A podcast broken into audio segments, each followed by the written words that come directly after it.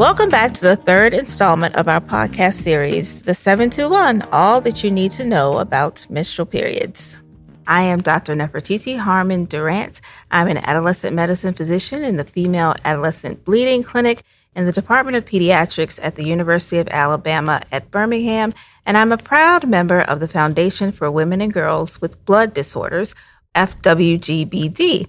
I have the pleasure of introducing my wonderful colleague and co-host, Dr. Shweta Gupta, pediatric hematologist at the Indiana Hemophilia and Thrombosis Center at Indianapolis and a member of the Foundation for Women and Girls with Blood Disorders.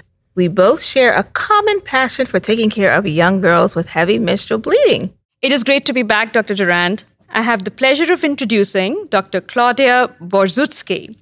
Dr. Borzutzky is an associate professor of pediatrics at the Keck School of Medicine at USC and the Adolescent Medicine Fellowship Program Director at the Children's Hospital, Los Angeles. She co directs CHLA's Combined Hematology Adolescent Medicine Clinic and is also an active member of the Subcommittee of Education and Advocacy on the FWGBD. To recap, in part one of Demystifying IUDs, we had Dr. Patricia Huguelet.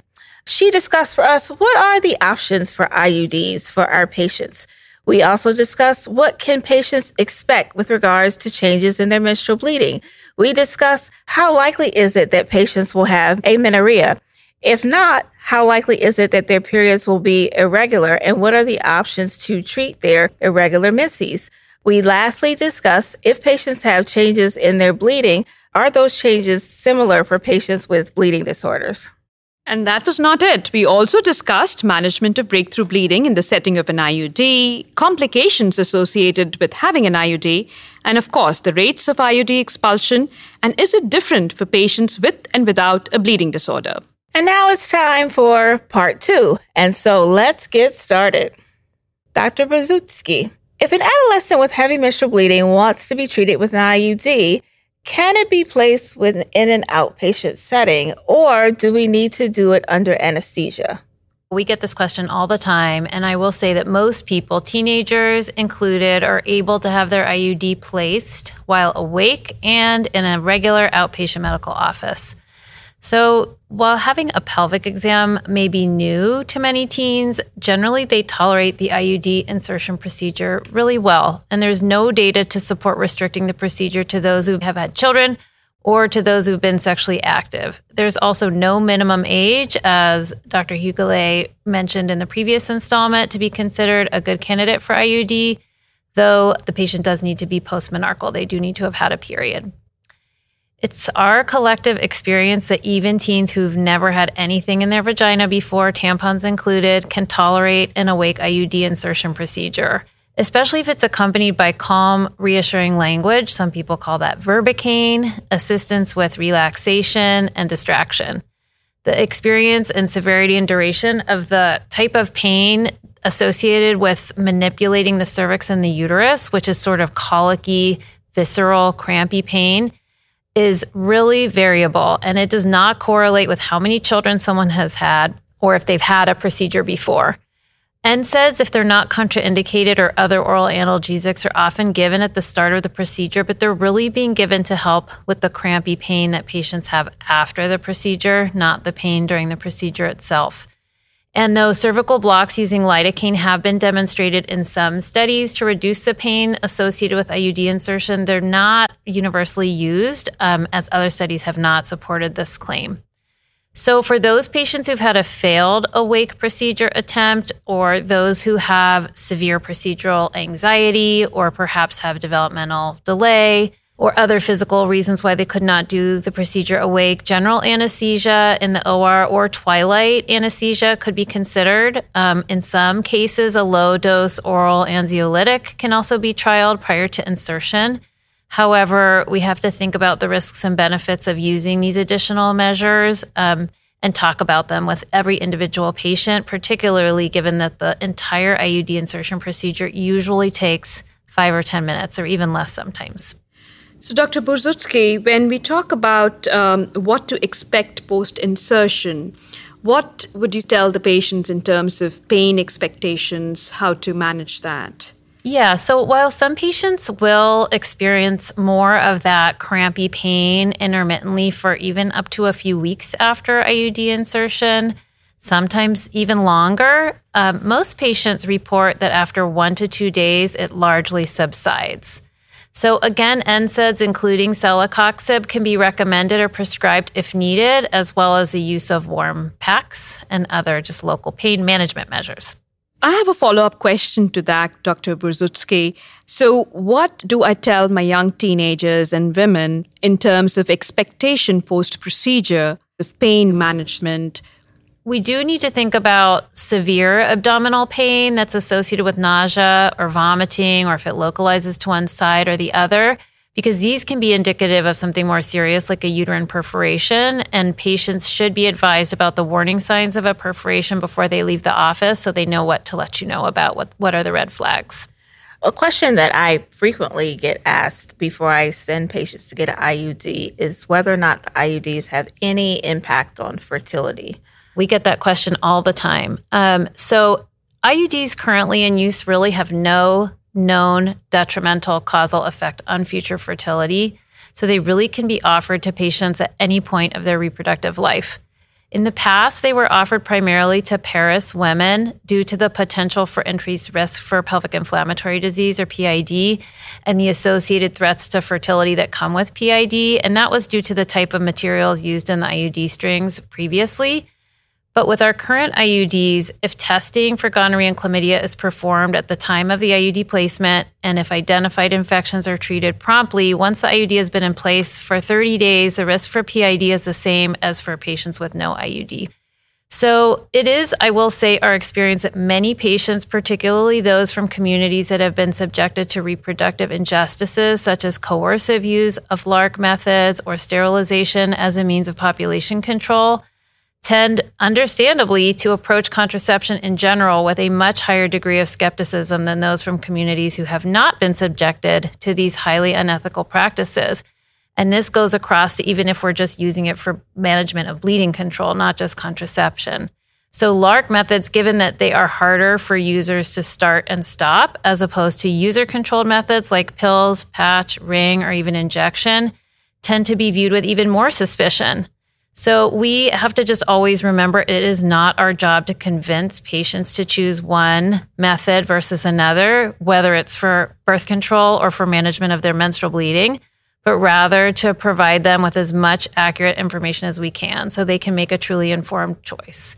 And I find that um, with some patients, if I acknowledge this history of reproductive injustice openly and honestly, and with humility about the mistakes that our medical profession has made, it can really help to build a foundation for trust and better exchange of information. What about the effect on fertility of stopping the periods? You know, parents and their families are often worried this is not natural and the body is losing its means of cleansing itself. What do you have to say about that? How do I reassure my patients? Yeah, we get this question a lot as well, and not just with IUDs, with many of the different hormonal medications that we use. So, as Dr. Huguelet mentioned in the previous episode, the reason that menstrual periods become so much lighter and less frequent or stop altogether when we use these hormonal IUDs is that the progestin being released from the IUD causes the endometrium or the lining of the uterus to become extremely thin and dormant, one could say. And I often explain this to patients using a diagram or a picture. I just might draw it on the table paper that they're sitting on and explain to them that this is also completely reversible, that the lining will build back to its natural thickness shortly after the IUD is removed, and that by the same token, their fertility will return quickly. In fact, we inform patients who are sexually active that if they do not want to get pregnant, they should use an alternative form of contraception immediately after removing their IUD. Here is the other question that always comes up. Patients are always concerned about weight gain and acne. Are these issues with the IUD use over time? First, it's important to know that because the levonorgestrel, the progestin released by the hormonal IUDs, is absorbed mostly, not exclusively, but mostly at the level of the uterus and leads to much lower circulating levels of hormones than with other hormonal medications The likelihood of side effects at a location far away from the uterus are much lower with the IUD than with those other methods, like an oral method or a transdermal method. So the IUD has not been associated with weight gain. And though we don't have great data about acne, in our experience, it's also very unusual. So, the most frequent complaint from patients is breakthrough bleeding. And of course, being a hematologist, I worry about that complication the most. So, can you give us some information about how often does breakthrough bleeding actually occur in real life, and what can we tell our patients about when will it stop and what can they do about it? Well, the most common side effect reported with hormonal IUDs is, as we've been talking about, changes to the menstrual cycle. So it is really, really common. For some patients, they will have more frequent and sometimes pretty heavy bleeding in the first few months after placement of the IUD. But for most of them, that will slow down substantially by six months' time. And for most people, they will have less frequent and much less heavy menstrual flow, depending on which hormonal IUD was used. Another question that I often get, especially from the mothers, is about infection and whether or not the IUD is associated with increased frequency of sexually transmitted diseases. Yeah, and that is a good question because things have changed over time with this. So, um, having an IUD does not increase one's risk of getting sexually transmitted infections such as gonorrhea or chlamydia.